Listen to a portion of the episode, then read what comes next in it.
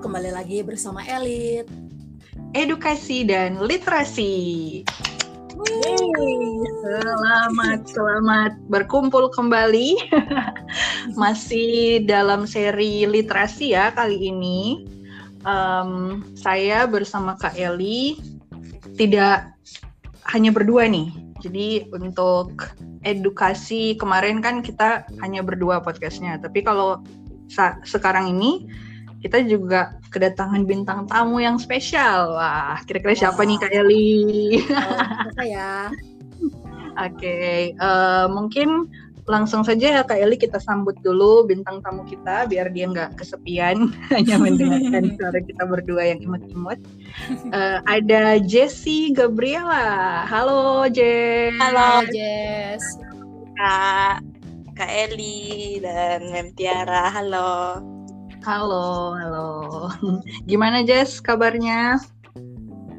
Baik, baik. Ya, nggak okay. terlalu baik sih, tapi overall fine. Oke, okay. Nah jadi uh, mungkin perlu diperkenalkan uh, lebih detail lagi ya tentang Jessie. Tapi sebelum itu, kita ini sebenarnya lagi berada di tiga tempat yang berbeda nih. Jadi uh, karena saya lagi di Malang, Kak Eli di Manokwari, Papua. Kemudian Jessie sekarang posisinya lagi di Manado. Nah, ini kita di Triple uh, M ya. Oh iya ya. Tiga, wow. Tiga zona waktu yang berbeda nih. Wah, menarik sekali. Iya juga ya, saya baru baru sadar. Oke deh, uh, kalau begitu mungkin Jessie bisa memperkenalkan diri lebih detail lagi kepada semua pendengar Elit yang malam ini lagi uh, mendengarkan suara-suara yang merdu ini. Silakan Jessie. Oke, halo para pendengar setia Elit. Perkenalkan, nama aku Jessie Gabriela, biasa dipanggil Jessie. Aku saat ini uh, belum belum lulus sih. Eh, udah deh, udah lulus. Baru terima surat kelulusan beberapa hari yang lalu di salah satu S M A Negeri di Manado, S M A Negeri Papan tepatnya. Uh, kesibukan saat ini sedang mempersiapkan untuk ujian masuk universitas. Ya, kira-kira segitu ya. Wow, luar biasa. Luar biasa. Kak Eli mungkin mau tanya-tanya sesuatu tentang Jessie. Mau tanya pacar. Waduh. Mau tanya apa ya? Karena Jessie baru lulus nih, uh, yang dirasakan Jessie aja deh, uh, secara umum pribadi apa nih di saat mungkin uh, udah tahu lulus, rasanya gimana? Apakah senang, bahagia, atau misalnya sedih karena mau meninggalkan teman-teman, guru-guru mungkin, atau gimana Jessie? Uh, jujur sih ada perasaan lega, kayak uh, akhirnya udah terbebas dari apa ya, tiga tahun masa studi di S M A. Tapi sebenarnya selain lega ada rasa terbebani juga sih, karena kan ini jadi kayak ingin memasuki suatu tahapan baru nih untuk ke jenjang perguruan tinggi. Jadi under pressure juga sih, jujur. Oke, oke, oke. Berarti ada bahagia sambil apa ya, rasa um, diselingi rasa um, penasaran lagi ya, atau kayak hmm. rasa deg-degan lagi karena ah, deg-degan mau juga. mulai lagi dari awal ah, untuk proses karena mulai yang... sesuatu yang baru kan. Oke, okay, iya benar-benar. Gitu. Um, apalagi ya, lanjut ke Tiwi. Kalau aku itu aja dulu ya. Oke. Okay. Uh, barangkali sebelum nanti kita bakalan masuk ke topik inti, kita perlu menjelaskan juga nih kepada para pendengar bahwa alasan kita mengundang Jessie malam ini karena berkaitan dengan topik yang mau kita bahas, yaitu tentang kelulusan. Nah, kebetulan karena Jessie ini baru saja dinyatakan lulus ya dari S M A, dan sebentar lagi juga akan memasuki dunia perguruan tinggi, maka tentunya ada banyak uh, hal-hal menarik yang bisa kita sama-sama lihat. Nah, kebetulan eh, beberapa waktu yang lalu dan mungkin juga tahun-tahun terakhir ini eh, ada pesan-pesan kelulusan yang seringkali kita temui di media sosial yang uh, sudah menjadi semacam tren tersendiri ya. Jadi setiap kali ada kelulusan biasanya pesan-pesan yang serupa ini pasti akan tersebar baik di W A atau Facebook atau uh, media-media sosial yang lain. Nah, inilah yang akan jadi topik utama kita di malam hari ini tentang salah satu pesan yang uh, sempat viral yang katanya ditulis pertama kali oleh seorang kepala sekolah di Bantul di sekolah dasar. Kemudian uh, ada beberapa institusi pendidikan maupun beberapa individu yang menyalin pesan ini dan kemudian menyebarkannya gitu. Uh, bahkan ada juga yang mengganti atau menambahkan beberapa poin-poin di dalam pesan tersebut. Nah, eh, malam ini kita akan berdiskusi tentang poin-poin yang ada di dalam pesan ini. Mungkin bisa melihat dari perspektifnya Jessie sendiri, juga Kak Eli dan saya. Apakah kita setuju atau tidak? Tentu dengan alasan ya. Setuju atau tidak okay. dengan eh, isi dari pesan ini. Biar saya bacakan uh, isi pesannya dulu ya barangkali untuk semuanya. Jadi ya, bisa, bisa Kak Dewi. Uh, di sini dengan hormat, bersyukur melalui surat ini kami menjumpai Bapak Ibu para orang tua yang terus mendukung putra-putri meraih prestasi. Bersama surat ini kami sampaikan bahwa ujian anak Anda telah selesai. Saya tahu Anda cemas dan berharap anak Anda berhasil dalam ujiannya. Tapi mohon diingat, di tengah-tengah para pelajar yang menjalani ujian itu, ada calon seniman yang tidak perlu mengerti matematika. Ada calon pengusaha yang tidak butuh pelajaran sejarah atau sastra. Ada calon musisi yang nilai kimianya tidak akan berarti. Ada calon olahragawan yang lebih mementingkan fisik daripada fisika di sekolah.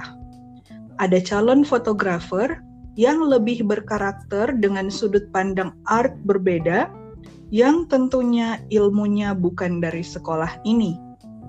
Sekiranya anak Anda lulus menjadi yang teratas, hebat. Tapi, bila tidak, mohon jangan rampas rasa percaya diri dan harga diri mereka. Katakan saja tidak apa-apa, itu hanya sekadar ujian. Anak-anak itu diciptakan untuk sesuatu yang lebih besar lagi dalam hidup ini. Katakan pada mereka, tidak penting berapapun nilai ujian mereka.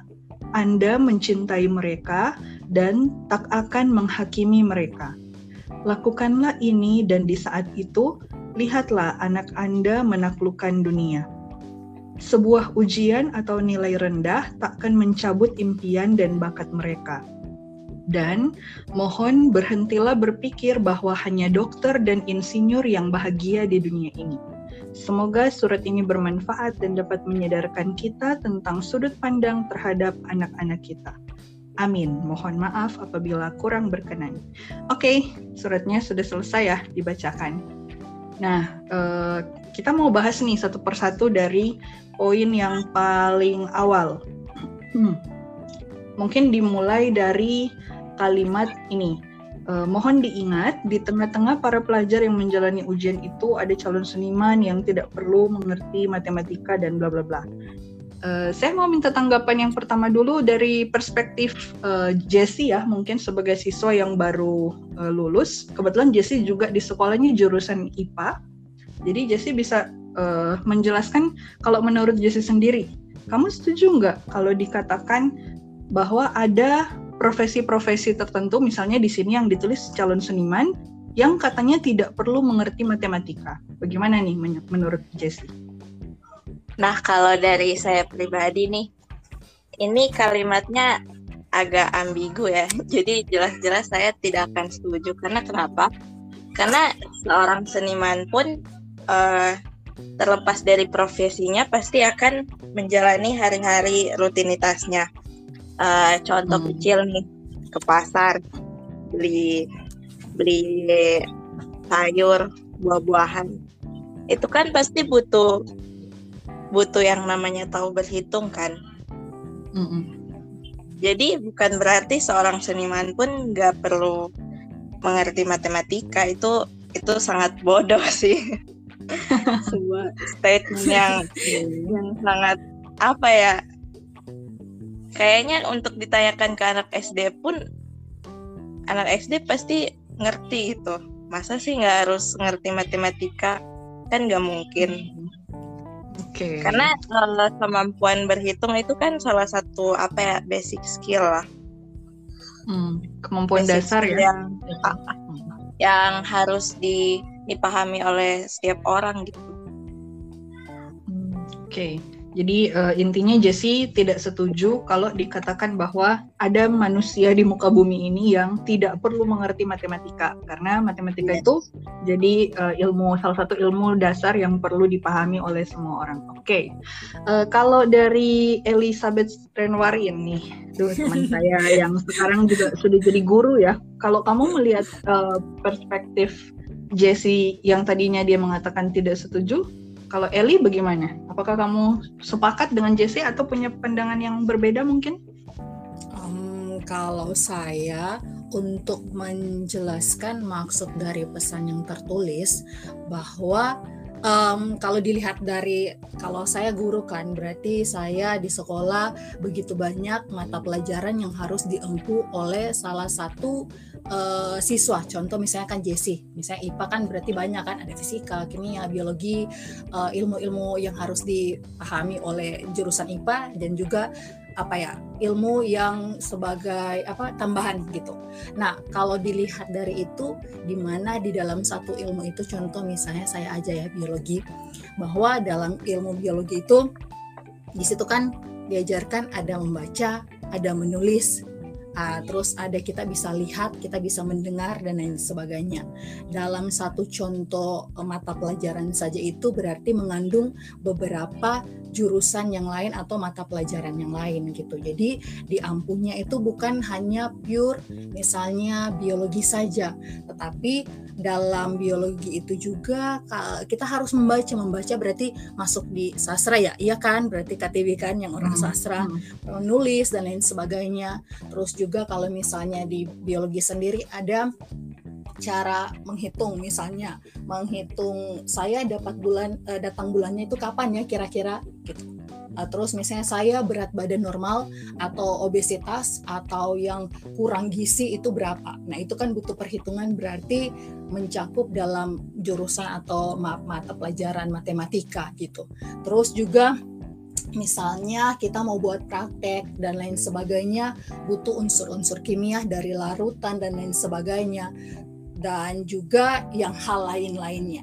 Nah, kalau bisa dijabarkan atau bisa dikatakan bahwa seseorang itu atau misalnya kita aja manusia itu membutuhkan bagian-bagian yang untuk mendukung satu sama lain, enggak? Benar enggak K T W? Kalau hmm. saya bisa uh, kasih ilustrasi atau contoh seperti itu, bahwa kita aja, tubuh kita itu memerlukan tangan, kaki, mata, indera, dan lain sebagainya, saraf, dan lain sebagainya. Untuk apa? Untuk kita bisa berdiri, tegak, hidup, dan lain sebagainya.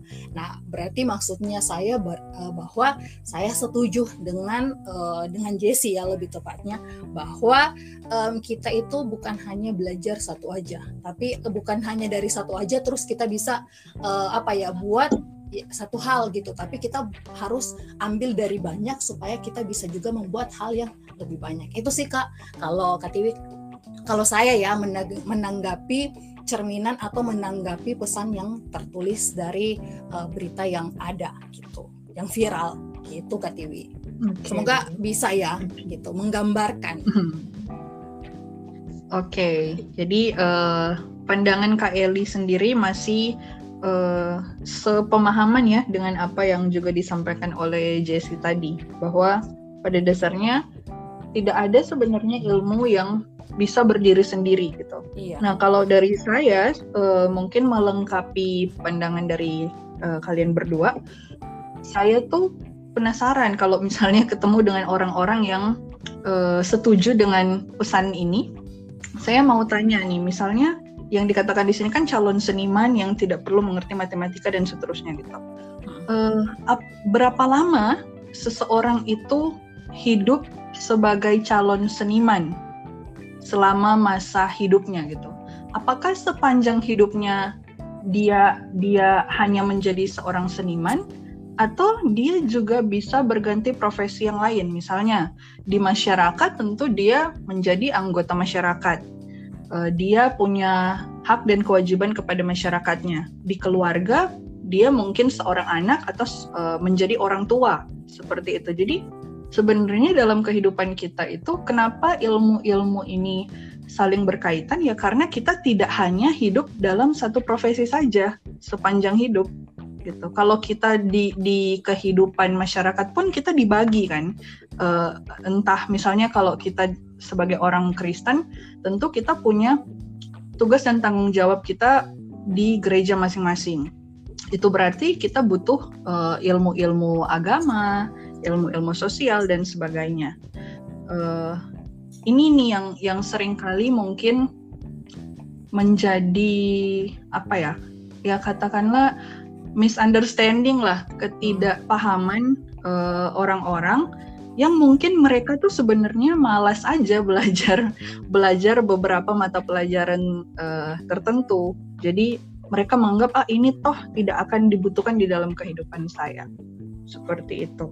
Uh, kemudian kalau kita menyambung ya ke pernyataan-pernyataan yang lain nih, uh, ada calon pengusaha yang tidak butuh pelajaran sejarah atau sastra. Ada calon musisi yang nilai kimianya tidak akan berarti. Ada calon olahragawan yang lebih mementingkan fisik daripada fisika. Nah, kalau kita melihat uh, keseluruhannya, justru ini semak- menjadi pernyataan yang menurut saya semakin absurd gitu. Karena misalnya saja uh, seorang calon pengusaha itu hanya ber- belajar tentang ilmu-ilmu uh, ekonomi dan mungkin matematika. Tetapi kemudian dia gagal untuk melihat uh, kebutuhan pasar karena dia tidak mampu bersosialisasi. Dia tidak mampu uh, mempelajari karakteristik budaya yang ada di masyarakat. Sehingga produk yang dia ciptakan itu ya tidak laku di pasaran. Nah, itulah uh, contoh dari pengusaha yang gagal karena dia hanya belajar satu ilmu saja, dia tidak mau melengkapi dirinya dengan calon uh, dengan ilmu-ilmu yang lain gitu. Atau misalnya seperti kemarin ya, saya dan Kak Eli juga uh, sempat berdiskusi secara pribadi, misalnya tentang uh, seorang pembuat bom, yaitu siapa kemarin Kak yang kita diskusikan itu? Uh, Bapak Nobel kan? Oh iya ya, Alfred Nobel, betul. Alfred, Alfred Nobel. Nobel. Gitu. Dia pintar, dia menguasai uh, ilmu untuk menciptakan bom. Tapi karena dia tidak belajar uh, dampak sosialnya, bahwa ada ada yang namanya politik-politik kotor ya. Jadi dia tidak menyangka bahwa ternyata dinamit yang dia ciptakan itu akan digunakan dalam peperangan dan itu menjadi sesuatu yang sangat sangat negatif gitu. Itulah itulah akibat-akibat uh, yang bisa jadi pelajaran untuk kita semua. Nah, uh, barangkali saya mau kembali lagi ke Jessie ya di sini, karena ada beberapa mata pelajaran juga selain matematika yang disebutkan, misalnya pelajaran sejarah atau sastra. Uh, kalau menurut Jessie sendiri, apakah pelajaran sejarah atau sastra ini tidak begitu penting di dalam kehidupan kamu gitu, yang kamu rasakan sekarang atau mungkin yang bisa kamu prediksikan ke depannya seperti apa kalau menurut Jessie? Uh, kalau dari saya nih, saya ju- jujur lumayan suka dengan sejarah. Mm-hmm. Nah, kalau melihat statement dari uh, apa itu pengusaha ya, pengusaha yeah. tidak tidak butuh tidak pelajaran butuh sejarah. Pelajaran sejarah atau sastra. Nah, pengusaha itu kan pada dasarnya membangun bisnis ya. Bisnis itu kan lahir dari sebuah masalah. Jadi bisnis itu bisa dikatakan uh, problem solve dari sebuah, ya problem solving, menyelesaikan masalah. Nah hmm. kalau hubungannya dengan sejarah, ya sudah pasti uh, sejarah itu kan bagian dari masa lalu. Kalau hmm. kita ingin menyelesaikan sebuah masalah, kita harus berkaca dari masa lalu. Jadi tidak mungkin seorang pengusaha tidak tidak paham tentang sejarah gitu. Sejarah kan dalam hal ini bukan cuma tentang perang dunia atau uh, masa kemerdekaan, masa reformasi seperti yang diajarkan di kelas lah pada umumnya. Tapi sejarah dalam cakupan yang luas ya uh, pengertiannya adalah mempelajari hal-hal yang terjadi di masa lampau gitu. Nah, begitupun dengan sastra. Sastra itu kan berkaitan erat ya dengan literasi. Nah, kalau seorang pengusaha tidak paham apa itu literasi, eh, gimana gitu bisa membangun usahanya? Kalau membaca saja tidak tahu menulis. Ya, artinya aspek-aspek yang ada dalam literasi itu sendiri. Maksudnya tidak paham sastra ya bukan berarti harus apa ya? harus jadi expert di bidang puisi atau sebagainya gitu. Ya intinya harus mengus- menguasai minimal kemampuan-kemampuan dasarnya gitu. Balik lagi masalah yang tadi misalnya matematika. Mungkin di pikiran orang-orang matematika itu hanya sekedar aljabar, Pitagoras, rumus-rumus dan sebagainya. Padahal ya matematika itu sendiri dimulai dari kemampuan dasar berhitung gitu, yang yang kita pelajari mungkin dari T K atau dari S D. Jadi ya kira-kira seperti itu sih intinya. Apapun yang kita pelajari di sekolah itu uh, nilai value-nya itu pasti akan terpakai gitu di kehidupan sehari-hari, terlepas apapun profesi kita. Kalau dari saya mungkin gitu sih, Mem. Oke, okay. Wow, luar biasa ya. Uh, saya bangga sekali loh uh, malam ini menghadirkan wow. Jessie dengan pemikiran yang benar-benar uh, bisa bisa melengkapi diskusi kita ya, Kak Eli. Ini luar ya. biasa. Jessie ini membuktikan bahwa uh, tidak sia-sia nih saya mengajar. apa? Apa? Meskipun Meskipun hanya bertemu dengan Jessie dan teman-temannya selama satu semester, tapi setidaknya saya bangga dengan uh, apa yang barusan Jessie sampaikan ya, terutama karena uh, saya adalah seorang guru bahasa dan sastra gitu. Nah, kalau dari Kak Eli sendiri nih, kita lanjut lagi. Uh, kalau berdasarkan, karena Kak Eli kan sudah uh, lama ya di dunia kerja nih, berdasarkan pengalaman pribadi dari Kak Eli, mata pelajaran-mata pelajaran yang mungkin tidak berkaitan langsung dengan biologi. Kalau kalau misalnya ilmu eksak yang lain kan biasanya berkaitan, tapi misalnya pelajaran sejarah, sastra, seni, itu apa sih gunanya uh, dalam dalam kehidupan Kak Eli yang sekarang sudah bekerja sebagai seorang guru biologi? Um, kalau saya sih, kalau sejarah Kalau sejarah tuh perlu ya untuk biologi karena penemuan-penemuan dari ilmu-ilmu oh, wow. itu kan kayak tadi kan dibilang kayak Alfred Nobel itu kan penemukan, kalau itu menyangkut dengan kimia atau fisika. Kalau untuk biologi kan kayak uh, penemuan uh, lalat buah atau Drosophila itu kan sejarah dulu yang persilangan. Oh. Itu kan okay. uh, masuk di materi itu kan harus kita tahu dulu, kenal dulu dari mana sih sebenarnya asal persilangan ini, siapa yang mencetuskannya, ahli siapa gitu. Itu butuh sejarah sebenarnya kalau uh, menyangkut dengan mata pelajaran-mata pelajaran yang non eksa ya. Hmm. Hmm, uh, itu kalau orang lihat kan kayak oh ya itu biasa aja, padahal itu kalau dibilang ya masuk pada materi sejarah, kita mengenal kembali gitu, oh ternyata orang-orang ini yang penemu ini, penemu itu dan lain sebagainya. Kalau bicara mengenai sastra ya sama aja kayak uh, yang dikatakan Jessie tadi, bahwa di biologi ada bahasa-bahasa, ada bahasa Indonesia, ada bahasa Latin, ada bahasa Inggris gitu untuk pengucapan, untuk misalnya tadi saya bilang saya Drosophila kan lalat buah, mm-hmm. dia kan pakai bahasa Latin, kenapa harus di bahasa Latin kan dan lain sebagainya, supaya lebih general, lebih umum untuk semua negara itu pakai satu aja. Itu kan bisa dibilang ya sejarah juga sama belajar sastra juga kan, uh, mm-hmm. apa ya?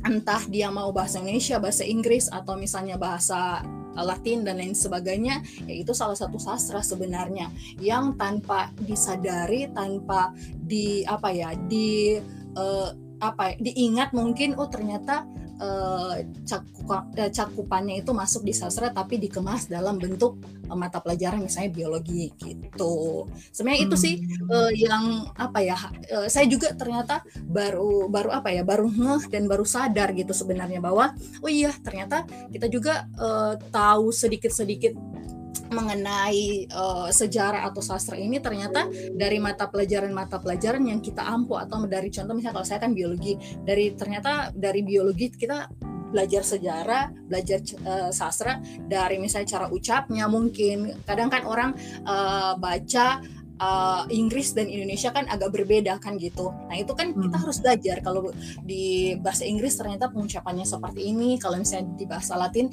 pengucapannya seperti ini.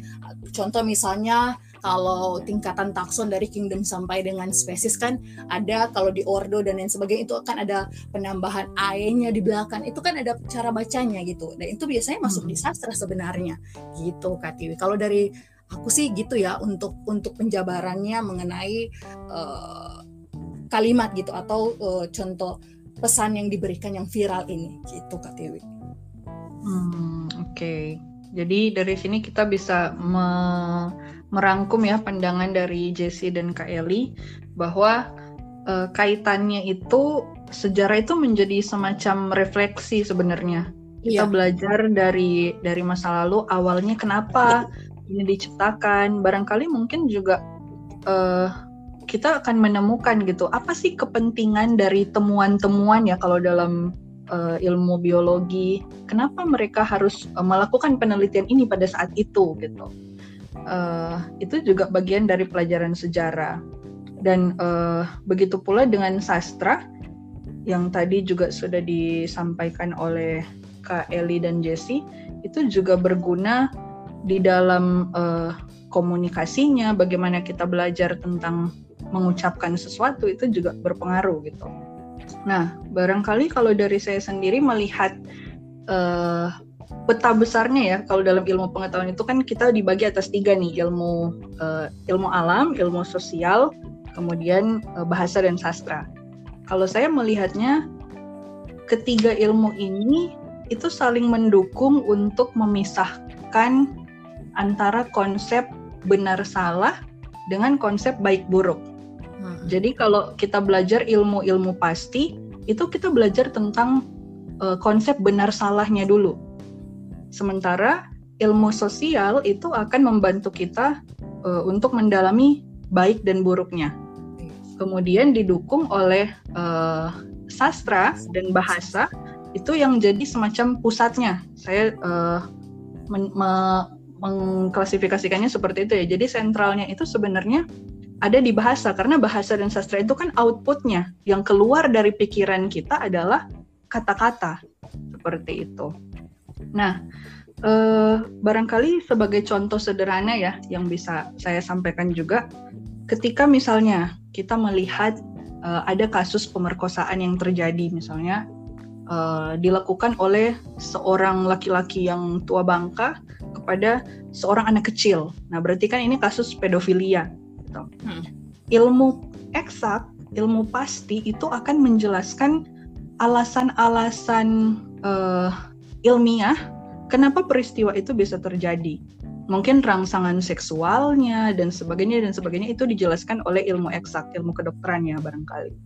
Uh, kemudian dari sisi sosialnya, kemudian kita akan melihat bahwa ini tindakan yang baik atau yang buruk nih gitu. Terga- tentunya itu akan berhubungan dengan norma-norma yang berlaku atau hukum positif yang berlaku di daerah tempat kejadian itu terjadi. Itu akan mendukung untuk menentukan bahwa oh ternyata perbuatan pemerkosaan ini adalah perbuatan yang buruk di mata masyarakat seperti itu. Dan sastra itu adalah Uh, bagian yang bisa melengkapi untuk membantu dalam misalnya proses penyembuhan.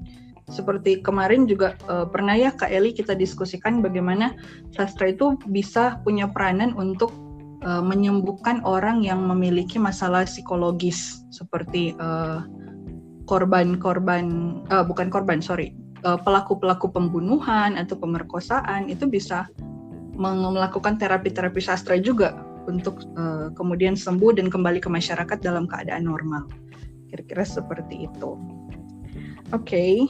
Nah ini nih ada satu kalimat yang uh, saya pertama kali ya saya membaca ini, teman-teman, saya tuh tertawa gitu. Karena di sini dikatakan ada calon olahragawan yang lebih mementingkan fisik daripada fisika. Gitu. Uh, ini menurut saya ini lucu dan konyol sebenarnya. Ya, uh, saya mohon maaf ya kepada Bapak Kepala Sekolah yang menuliskan pesan ini, uh, karena dengan dengan apa ya, tanpa mengurangi rasa hormat, saya harus menyatakan bahwa ini pernyataan yang tidak masuk akal, gitu. Karena sebenarnya olah, olahraga dan cabang ilmu fisika itu kaitannya justru yang paling erat dibandingkan dengan cabang ilmu yang lain, misalnya dengan cabang ilmu eh, sejarah dan sebagainya. Itu justru fisika yang bisa menjadi kunci kemenangan nih, kemenangan di dalam eh, benar-benar olahraga itu sendiri gitu. Misalnya aja kalau kita mau e, mengukur kecepatan dari seorang atlet, misalnya pelari ya, pelari. Tentu ada teknik-teknik, kita perlu belajar tentang hukum Newton dan sebagainya untuk kemudian mengetahui gaya yang harus digunakan agar atlet ini bisa memenangkan pertandingan itu. Bagaimana posisi tubuhnya agar tidak cedera, nah itu semua berkaitan erat dengan e, hukum Newton yang ada di dalam pelajaran fisika gitu. Uh, ada nggak sih contoh-contoh yang lain ya yang mungkin bisa ditambahkan kalau Jessie atau Kak Eli nih punya punya contoh-contohnya juga barangkali bisa disampaikan. Kira-kira apa sih hubungan antara olahraga dengan fisika kalau menurut kalian? Hmm, kalau kalau saya sih, kalau dari aku pribadi, karena tanteku kan guru olahraga ya, by the way. Oh, uh, wow. Terus terus kalau misalnya menyangkut dengan mata pelajaran fisika, kalau mereka lagi uh, ujian aja ya, waktu kemarin pas apa ya mah uh, K D yang di ampunya itu kalau nggak salah tentang kebugaran jasmani, iya kebugaran jasmani kalau nggak salah. Nah itu mereka tuh buat satu uh, bukan satu sih, ada beberapa sebenarnya beberapa uh, apa ya kayak latihan atau apa gitu namanya. Pokoknya ada ada ada tiga atau empat begitu yang mereka lakukan. Nah, di mana tiga dan tiga sampai empat kegiatan yang mereka lakukan ini dalam kebugaran jasmani. Jadi ada uh, apa? Lari, angkat beban, apalagi ya, siksak dan lain sebagainya kalau nggak salah seperti itu. Kalau nggak salah ingat ya. Nah, itu tuh membutuhkan jarak pastinya, membutuhkan waktu, membutuhkan kecepatan dan lain sebagainya. Dan bisa dikatakan bahwa itu semua itu menyangkut dengan fisika gitu kan, dimana arah angin dan lain sebagainya. Terus misalnya dilihat misalnya, oh iya ini kita dari sini ke sini jaraknya sekian, berarti kecepatan yang saya butuhkan misalnya sekian gitu. Terus misalnya kemarin juga mereka eh, apa lagi ya, lempar lembing itu dihitung, misalnya dia lemparnya dari sini jatuhnya ke sana itu berapa, itu kan bisa dikalkulasikan dalam nilai fisika kan, sesuai dengan berat uh, hmm. lemparannya kan, atau misalnya bola yang lem- lembing ini nih kalau dilempar itu sejauh mana gitu, itu sebenarnya bisa dikatakan dengan fisika. Atau misalnya yang lompat jauh itu juga bisa dikatakan uh, hitungannya masuk ke fisika gitu. Dan hmm. sebenarnya kalau mau dilihat untuk konteks kalimatnya ini uh, untuk mementingkan fisik sebenarnya tidak juga sih kalau di bidang olahraga itu sendiri kan. Uh, fisik dalam artian apa ini? Fisik uh, dalam artian bugar, sehat, atau bagaimana? Karena kalau yang saya dengar dari tante saya bahwa belum tentu dia itu sehat apa ya, tapi bugar, kalau nggak salah kalimatnya seperti itu. Jadi antara sehat dan bugar itu ya berbeda gitu ceritanya, seperti itu sih Kak Tiwi. Jadi harus ada patokan yang jelas bahwa fisiknya ini mementingkan fisik yang bagaimana, fisik entah dia rupawan kah, cantik dan lain sebagainya, iya kan, kan berbeda kan. Misalnya fisik lihat hmm. dari mukanya, bentuk postur badannya, atau yang seperti apa gitu. Itu harus hmm. di hmm. Uh, di apa ya, dipahami dulu sebenarnya gitu. Seperti itu sih Kak Tiwi kalau dari aku pribadi ya gitu. Hmm, Oke, okay. Wow. Ini uh, sudut pandang yang dijelaskan Kak Eli tadi itu sumbernya langsung ya dari guru olahraga nih. Jadi ini sangat bertentangan dengan pernyataan yang ada. Gitu. uh, Jessie mungkin ingin menambahkan? Uh, kalau kalau ini? Saya sih uh, ini ada satu salah satu rumus fisika yang lumayan saya ingat, itu tentang tekanan hidrostatis. Hmm. Kalau mungkin Mem atau Kak Eli masih ingat juga, itu kan berhubungan dengan uh, pergerakan benda dalam air kan. Nah, olahraga kan ada salah satu cabang cabang renang. Nah, pasti berkaitan dong. Untuk mengukur hmm. berat atau massa jenisnya, karena kalau dalam rumusnya sendiri itu kan uh, memperhitungkan tekanan deh kalau nggak salah, ya tekanan baru ada hmm. beratnya. Nah itu kalau dalam olahraga pasti dalam suatu perlombaan atlet-atlet itu kan pasti akan dihitung ya berat badannya, apakah uh, memenuhi kriteria untuk dilombakan atau bagaimana. Yang pasti uh, ya kesimpulannya ya sudah pasti olahraga dan fisika itu akan selalu berkaitan gitu. Mm, betul betul. Dari dari contoh yang lain juga yang seperti udah dijabarkan Kak Eli tadi, saya rasa udah cukup jelas sih untuk menjawab uh, soal statement ini. Mm. Oke, okay. Nah ini sudah kita sudah komplit nih, sudah paket komplit yang dijelaskan oleh Kak Eli dan juga Jessie ya. Jadi tolong orang-orang yang percaya dengan uh, pernyataan-pernyataan yang serupa dengan ini, tolong dipikir-pikir kembali gitu. Karena ini benar-benar kontradiksi apa yang disampaikan. Ya, benar sekali. Oke, okay. Nah lanjut. Ini ada satu kalimat juga yang uh, rasanya agak kurang kurang masuk akal sih kalau menurut saya pribadi, tapi saya barangkali saya bisa salah ya untuk uh, menyampaikan hal ini gitu. Saya bacakan dulu kalimatnya. Ada calon fotografer yang lebih berkarakter dengan sudut pandang art berbeda yang tentunya ilmunya bukan dari sekolah ini gitu. Nah, uh, kalau melihat di sini kan disebutkan fotografer. Fotografer itu kan kayak uh, apa ya, profesi, pekerjaan lah, sudah sudah jadi satu pekerjaan profesional gitu. Uh, saya sendiri sebenarnya ketika membaca ini berpikir bahwa apakah sekolah, terutama sekolah menengah atas ya, sekolah menengah atas, uh, S D dan S M P juga tentunya saya termasuk, apakah jenjang-jenjang pendidikan ini perlu untuk mengutamakan pelajaran-pelajaran praktis gitu. Uh, soalnya kalau menurut saya ya kalau mau jadi fotografer yang benar-benar andal itu nanti dilakukan selepas tamat dari S D, S M P, S M A. Kecuali mungkin dia pas pas masuk S M A itu dia memilih jalur S M K. S M K itu kan memang pelajaran-pelajarannya uh, langsung yang langsung bersentuhan dengan dunia kerja. Gitu. Tapi seandainya ada siswa yang memilih jalur S M A, berarti nanti dia mendalami ilmu fotografi itu ketika dia sudah lepas dari S M A atau mengambil uh, kursus-kursus gitu. Apakah sekolah, kalau menurut kalian berdua ya, apakah sekolah itu bisa disetarakan dengan tempat kursus? Jadi misalnya banyak juga ya di, di lapangan uh, yang saya temui dalam beberapa diskusi atau yang saya baca juga di medsos, misalnya ada orang tuh berpikir begini, oh sekolah, uh, sekolah itu tidak berguna karena di sekolah kita tidak diajari pelajaran untuk menabung, untuk uh, mengasah keterampilan, seperti itu. Kalau menurut teman-teman bagaimana? Apakah sekolah bisa disetarakan dengan kursus? Mulai dari siapa dulu nih? Mungkin dari Jessie dulu sebagai uh, seseorang yang baru saja tamat dari S M A gitu. Kalau menurut kamu gimana, Jess? Oke, okay.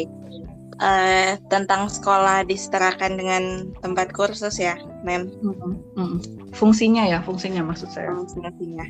Uh, kalau dari saya sih, dari pengertiannya aja itu udah beda ya. Sekolah kan lembaga, sebuah lembaga institusi uh, formal ya. Sedangkan tempat kursus itu yang saya ketahui informal atau apa ya istilahnya, intinya hmm. uh, dari dari levelnya aja udah beda, karena sekolah itu kan termasuk dalam uh, kewajiban di Indonesia sendiri kan ada yang namanya program wajib belajar dua belas tahun ya. Hmm. Ini kalau saya tidak salah ingat. Nah, uh, yang pasti fungsinya itu beda.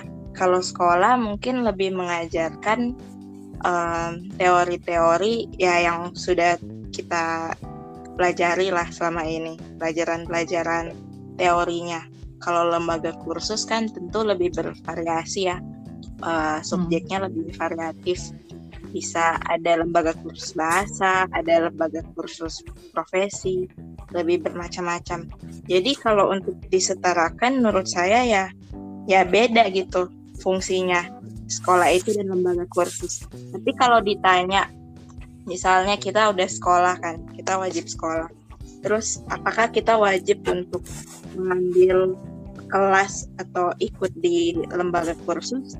Ya kalau dari jawaban saya sih tidak wajib, karena saya pribadi saya pernah les uh, di lembaga kursus bahasa kebetulan uh, hmm.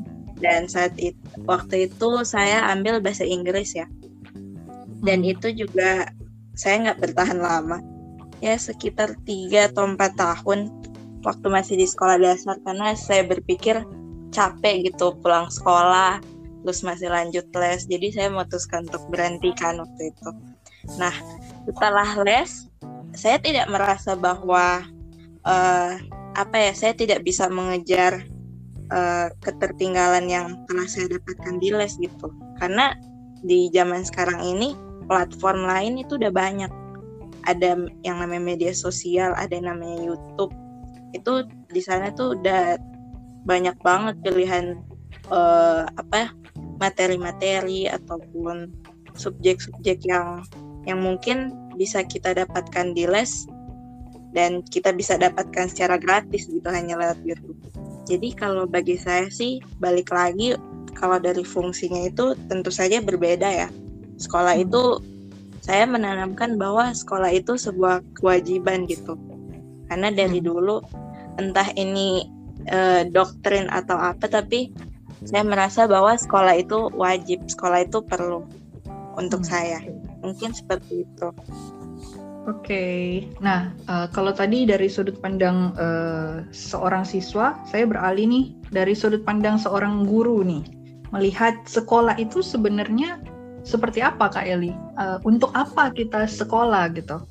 Untuk apa kita sekolah? Itu kan intinya. Apakah uh, ya ya bisa disetarakan dengan ya udah ikut aja kelas khusus fotografi gitu? Apakah bisa disetarakan seperti itu?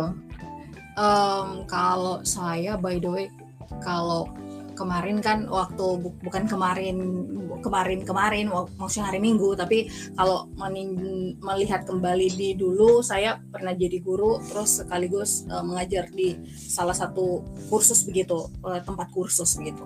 Di hmm. ibaratkannya bahwa kalau di tempat kursus itu uh, saya sebenarnya mengulang kembali materi yang dari sekolah gitu kan. Kalau di tempat kursus kan pastinya kalau ini kalau saya uh, belajar kursusnya untuk biologi sendiri ya, untuk masuk ke dunia fotografi sebentar. Kalau saya kasihin karena tadi pertanyaannya gimana kalau misalnya antara sekolah sama kursus, oke okay. Jadi kalau saya jawab, kalau dari saya yang seorang guru terus lanjut memberikan kursus, bahwa di kursus itu tuh kita menanyakan kembali kepentingan dari si anaknya. Jadi kepentingan anaknya dimaksud bahwa di materi di sekolah ini yang bagian mana yang masih perlu harus dibahas kembali atau yang sulit atau yang akan kita selesaikan topik bahasannya supaya anak ini mengerti gitu. Jadi hmm. kalau saya berarti saya akan tanyakan ke mereka, kalian tuh di sekolah tadi tuh belajar apa, materi apa? Oh tentang ini Ibu, oke okay.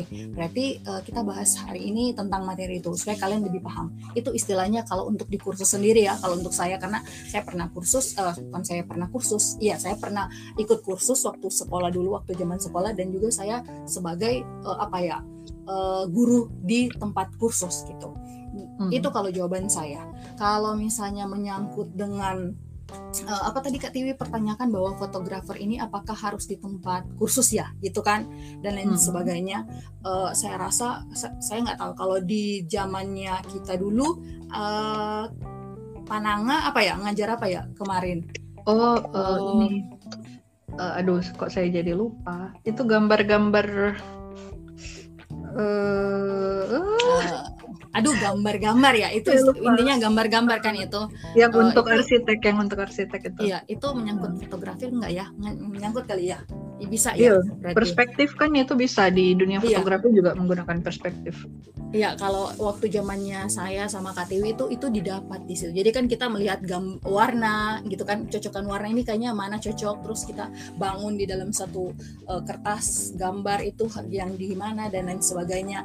um, Terus kalau me- menyangkut fotografi kan kalau di sekolah sekarang kan ada ekstrakurikuler kan yang bisa disediakan oleh sekolah itu sendiri gitu. Mm-hmm. Dilihat dari kecintaan dari murid-murid ini apa gitu. Misalnya mereka suka fotografi, mereka suka uh, melukis dan lain sebagainya, apalagi untuk sekolah-sekolah luar negeri ya yang kalau kita nonton mungkin di drama, di drakor, dan itu memang ada gitu. Kalau misalnya di dunia nyata mereka kan punya foto- uh, apa ya, kelas fotografi, kelas melukis dan lain sebagainya. Uh, jadi kalau mau dibilang uh, apakah kita perlu kursus lagi gitu?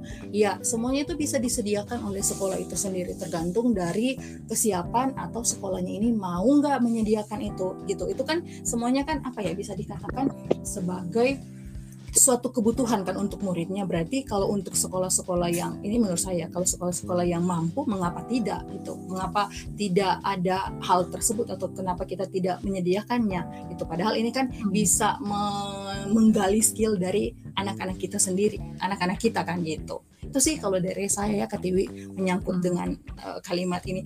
By the way, saya sebenarnya agak bingung sih dengan ini kalimat ini sebenarnya gitu. Karena agak saya tadi baca ini hampir tiga empat kali sebenarnya, uh, maksudnya apa ya gitu. hmm. Uh, tapi karena tadi juga telah ditanyakan oleh Kak Tiwi menyangkut dengan hal sekolah, uh, kursus, dan ini ah, saya miss menjawab gitu. Tapi kalau hmm. ditanya arti dari kalimatnya, saya nggak ngerti, mengerti sih sebenarnya. Mohon dijelaskan mungkin ya Kak Tiwi sebagai okay. orang sastra. Saya bingung sebenarnya.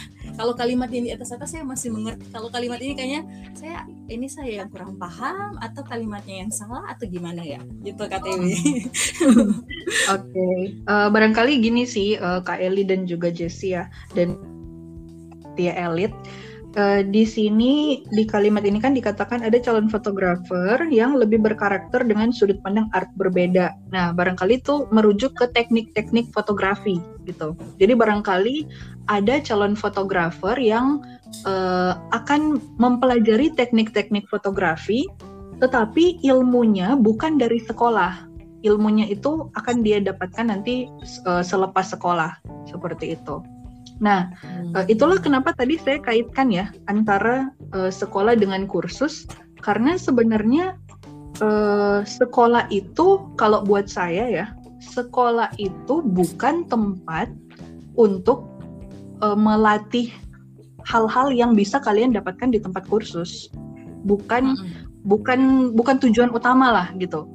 Uh, barangkali tadi Kak Eli juga menyentil soal adanya ekstrakurikuler. Nah, ekstrakurikuler ini kan kegiatan yang menunjang, menunjang. Jadi ini bukan kegiatan inti, karena sekolah itu intinya untuk menanamkan konsep, konsep atau teori-teori dasar. Praktiknya nanti didalami oleh semua siswa selepas mereka lulus, gitu. Ini juga sekaligus untuk membantah pandangan-pandangan yang uh, apa ya, selalu menolak nih. Saya tidak mau, uh, tidak tidak penting sekolah itu, nggak nggak nggak usah sekolah, nggak apa-apa. Karena di sekolah saya tidak pernah diajarkan misalnya uh, bagaimana cara menabung, nah gitu. Lah sekolah memang bukan tempat mengajari cara menabung, tapi sekolah itu uh, melatih kita misalnya dalam pelajaran matematika gitu.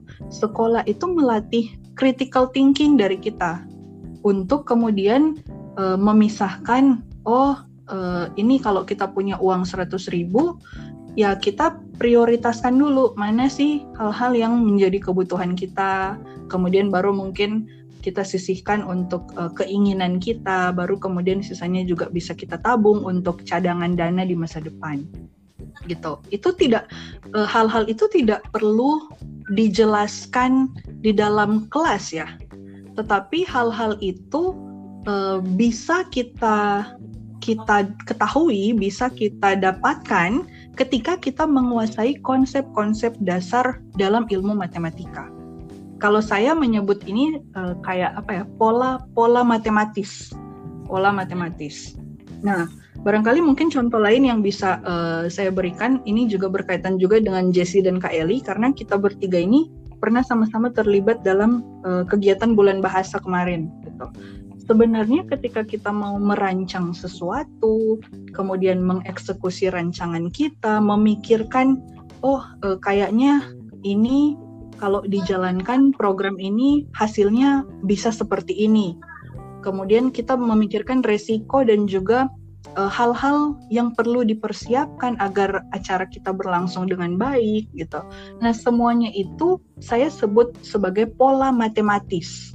Tidak ada angka di sana, tidak ada angka, tetapi ada logika berpikir, gitu. Ini ini yang sebenarnya gagal di di seringkali ya, seringkali gagal untuk diterjemahkan oleh banyak orang yang uh, anti terhadap pelajaran matematika, kemudian merasa itu tidak penting. Padahal dianya aja yang nggak nggak paham konsep dasarnya sebenarnya ya, itu buat saya seperti itu. Tapi ini juga sekaligus ya, kita kita sebenarnya belajar itu bukan untuk menjadi master di semua ilmu pengetahuan. Kita tidak perlu uh, harus ahli di dalam semuanya, tapi setidaknya konsep-konsep dasar itu wajib kita ketahui, karena itu benar-benar akan mempengaruhi kehidupan kita semua, gitu. Iya, benar-benar. Nah, uh, di sini barangkali ya kar- uh, sudah mendekati akhir dari dari isi surat ini.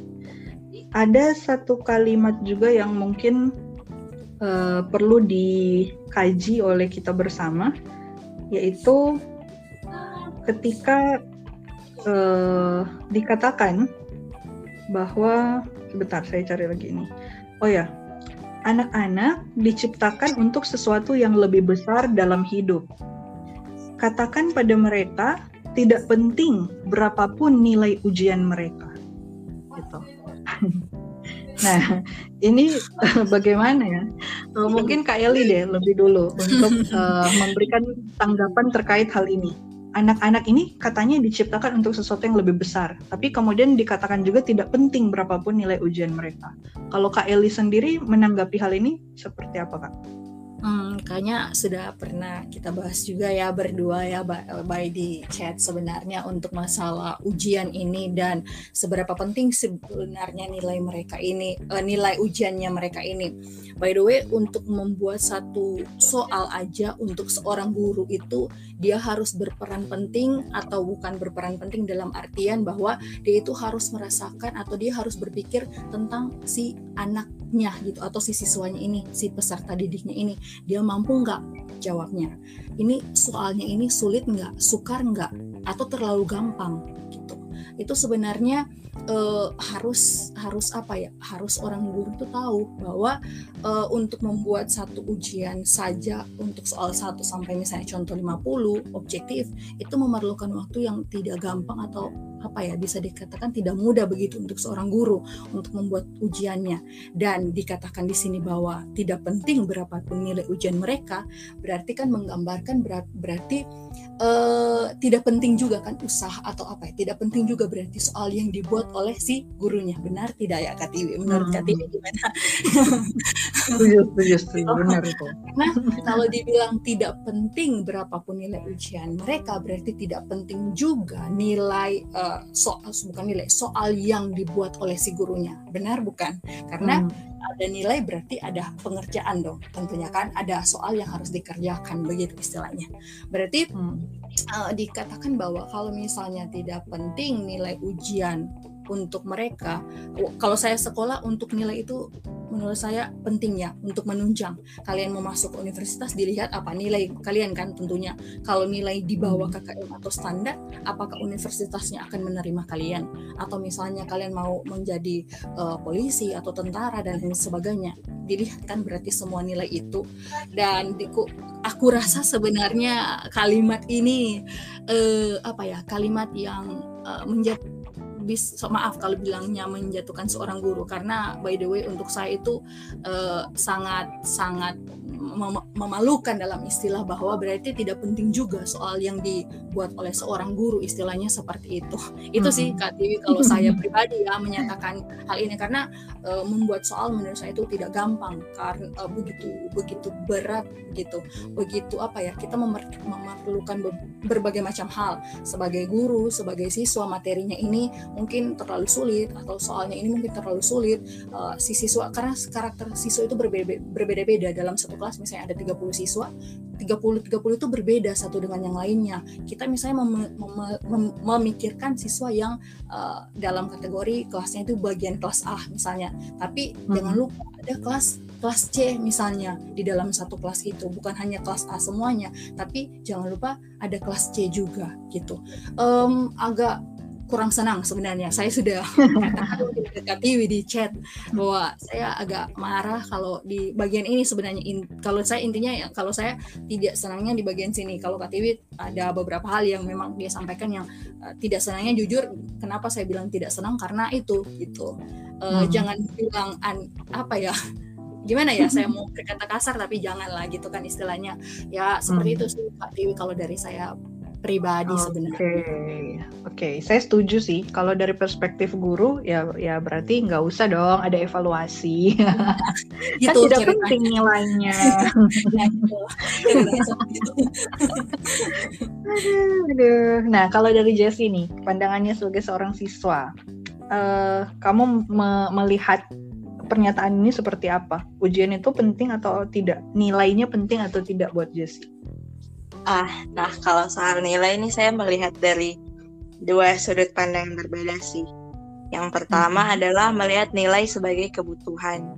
Dalam artian, uh, sebagai contoh ya saya pribadi gitu. Saya punya cita-cita untuk masuk perguruan tinggi. Yang salah satu syaratnya adalah harus memiliki nilai yang mencukupi sesuai standar yang diminta oleh perguruan tinggi tersebut. Otomatis saya harus uh, mengejar nilai saya dengan dengan belajar, dengan mengerjakan ujian sebaik mungkin gitu. Tapi untuk poin kedua adalah bahwa balik lagi nilai itu bukan penentu kesuksesan seseorang. Banyak hmm. orang di luar sana yang bilang ya nilai cuma angka gitu ya. Sebenarnya saya mau dibilang setuju atau tidak, uh, mungkin lebih ke di tengah-tengah aja kali ya. Cari aman. uh, karena ya ada benarnya juga sih, nilai bukan sebagai penentu kesuksesan, tapi balik lagi uh, kita kedepannya mau jadi apa.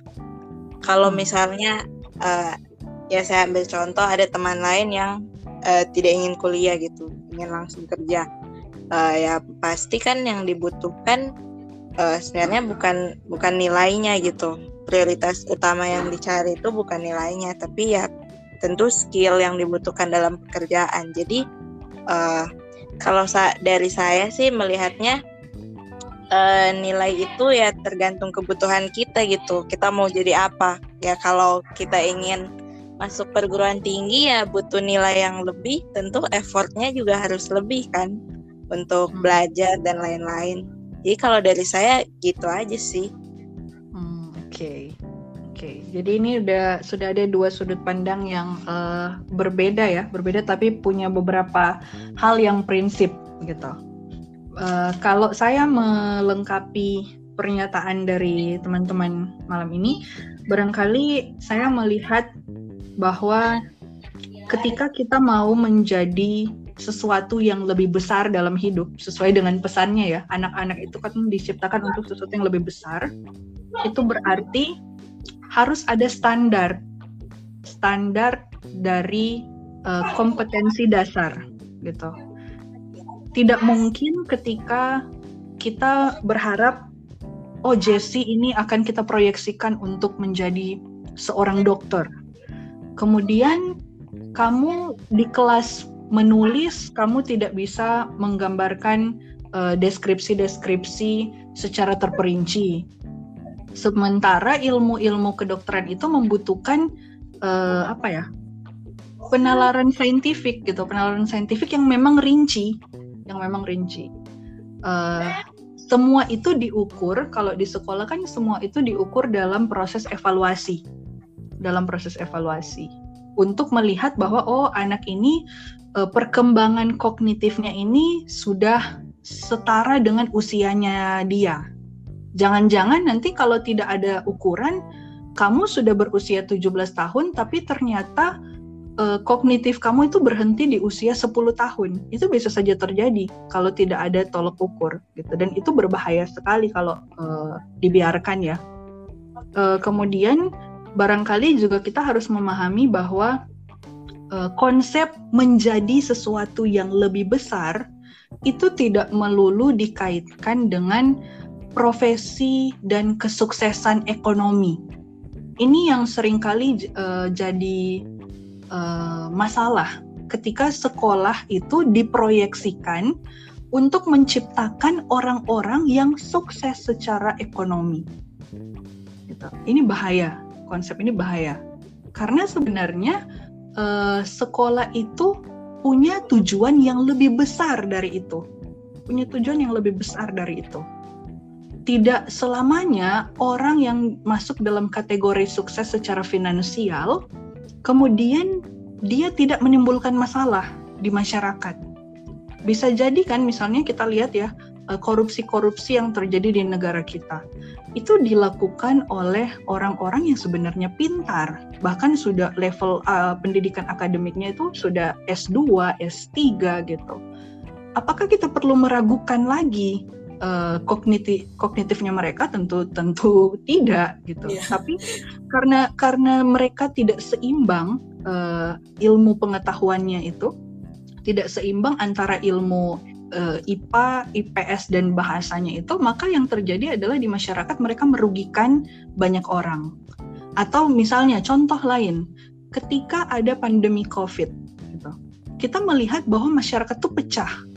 Ada yang karena dia paham dengan konsep-konsep uh, I P A, maka dia paham bahwa oh virus ini cara penyebaran itu sangat cepat dan bahayanya seperti ini. Tapi ada orang lain yang kemudian merasa bahwa oh ini hanya hoax, ini hanya teori konspirasi gitu. Nah disitulah kita melihat bahwa pendidikan itu gagal di sana. Karena menciptakan orang-orang yang modelnya ini lebih percaya pada teori konspirasi dibandingkan dengan penemuan-penemuan ilmiah. Ujung-ujungnya, merekalah yang pertama-tama itu mengabaikan protokol kesehatan, kemudian makin membantu ya agar uh, virus ini tersebar kemana-mana gitu. Nah itu, pandangan, pandangan-pandangan mereka itu terbentuk karena ketika di sekolah itu tidak, tidak uh, diasah dengan dengan sungguh-sungguh lah, mungkin bisa dikatakan seperti itu ya, tidak diasah dengan sungguh-sungguh kompetensi-kompetensi di uh, bidang-bidang yang harusnya mereka tuntaskan saat bersekolah gitu. Um, barangkali sebagai uh, closing statement ya dari masing-masing, mungkin saya sudah menjelaskan closing statement saya juga dalam pernyataan barusan. Uh, saya mau minta tanggapan terakhir dari El, Kak Eli dan juga dari Jessie, uh, apa harapan kalian gitu uh, terhadap teman-teman yang baru saja lulus? Mungkin kalau Jessie teman-teman ya, tapi kalau Kak Eli tentunya murid-muridnya yang baru saja lulus. Gitu. Apa apa harapan dari masing-masing uh, kalian berdua yang bisa disampaikan kepada semuanya? Silakan, mulai dari, dari Kak Eli dulu sebagai oh, okay. guru. Um, kalau saya sebagai guru, karena tadi me- ada kegiatan di sekolah pelepasan murid-murid saya, uh, saya senang mereka bisa apa ya, euforia kesenangan mereka itu saya dap- uh, saya juga merasakan gitu bahagia mereka, karena saya merasa saya dulu juga sekolah mengalami hal yang sama kan, lulus selama bersekolah terus uh, tapi ada sedihnya karena berpisah dengan teman-teman, karena mencari uh, orang bilang mencari kehidupan ya istilahnya, karena kan hmm. akan Uh, bersekolah lanjut bukan bersekolah ya bersekolah lanjut uh, ke kuliah gitu. hmm. um, saya uh, untuk adik-adik teman uh, apa ya murid-murid saya yang baru lulus, uh, intinya belajar lagi gitu, jangan hanya belajar dari apa yang sudah didapat, tetapi digali lagi, mau soft skill, uh, soft skill, hard skill, semuanya itu harus dikembangin lagi untuk kebutuhan kalian. Gitu. Menurut saya uh, apa ya, semua yang diajarkan di sekolah itu baik adanya. Menurut saya seperti itu, karena semuanya itu disesuaikan dengan kebutuhan dari si peserta didiknya. Terus juga hmm, apa ya, yang baik yang ada di sekolah, yang kalian lihat, kalian dengar selama sekolah dari kelas sepuluh, sebelas sampai dengan kelas dua belas, ya diambil. Terus juga kalau ada yang kurang-kurang dari setiap sekolah yang kalian punya untuk uh, teman-teman elit, pecinta setia elit, uh, yang positif diambil, yang negatifnya jangan gitu. Karena uh, apa ya, kalau dari saya pribadi bahwa um, Uh, dalam proses kehidupan kita itu selalu ada yang apa ya, positif negatif gitu, dan hmm. tergantung dari kita pribadi, kita mau yang menjadi yang mana gitu, menjadi yang positif atau menjadi yang negatif, semuanya tergantung dari kita pribadi. Uh, selanjutnya lebih terus bekerja keras lagi, karena untuk kedepannya teman-teman menghadapi lagi level yang berbeda kan dari sekolah, yang mungkin kalau di sekolah dulu guru yang bangunkan di saat ujian, terus guru yang mencari-cari dan lain sebagainya. Di dunia yang lebih, entah dunia kerja atau berlanjut ke dunia kuliah, uh, akan kalian rasakan perbedaan yang sangat-sangat, menurut saya sangat signifikan. Untuk saya pribadi, uh, mungkin Kak Tiwi juga merasakan hal yang sama perbedaannya.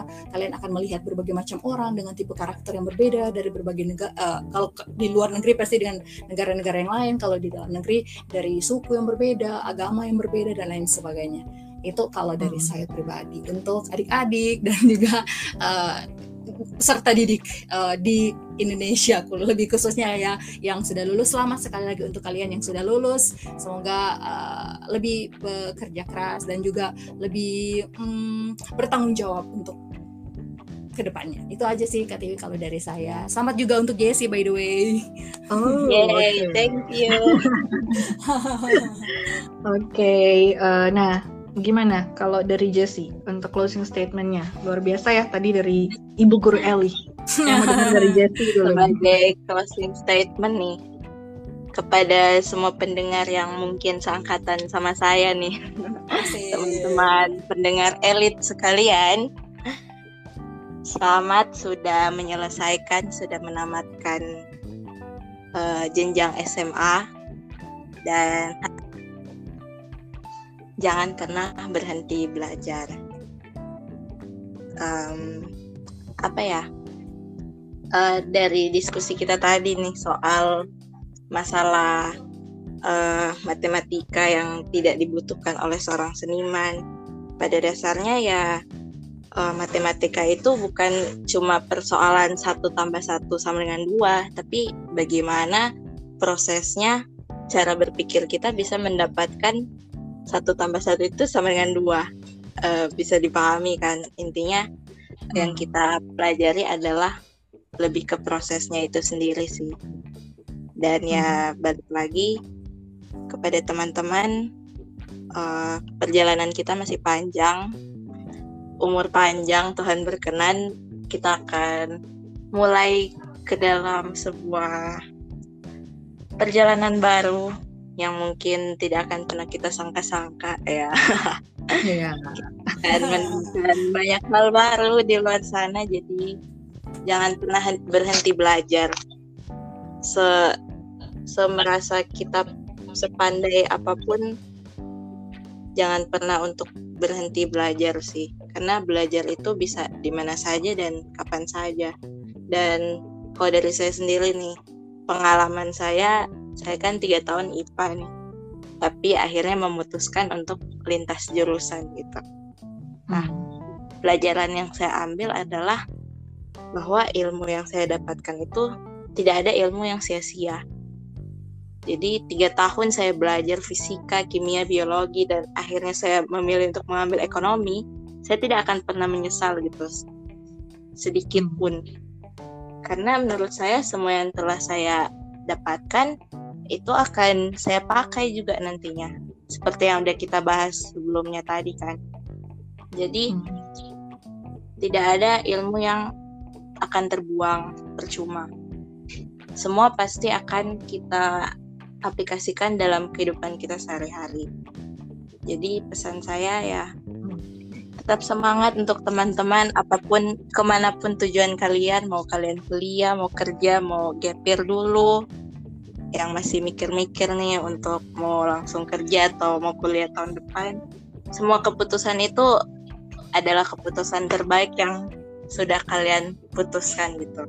Jadi ya sekarang yang harus kalian lakukan adalah kejar apa yang telah kalian tentukan dan tetap semangat. Yeay. Okay. Semangat guys. Tangan dulu dong buat Jessie.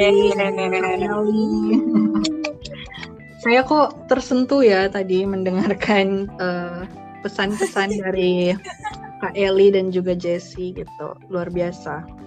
Uh, barangkali untuk menutup uh, podcast kita, saya hanya ingin kembali mengingatkan juga kepada semuanya betapa ilmu pengetahuan itu saling berkaitan, saling melengkapi gitu. Jadi mudah-mudahan semuanya yang mendengar podcast ini tidak ada yang meremehkan cabang ilmu pengetahuan yang lain ya, meskipun kita tidak menguasainya, tetapi bukalah pikiran kita untuk uh, membuka kesempatan ilmu apapun itu untuk masuk ke dalam ke dalam diri kita selagi itu ilmu yang positif, uh, agar kita senantiasa kaya secara intelektual dan tentunya itu akan juga mempengaruhi kekayaan moralitas kita sebagai manusia yang seutuhnya. Oke, okay, terima kasih untuk uh, semua pendengar. Sekian dulu untuk episode kali ini. Sampai jumpa di episode yang berikutnya. Bye-bye. Bye-bye.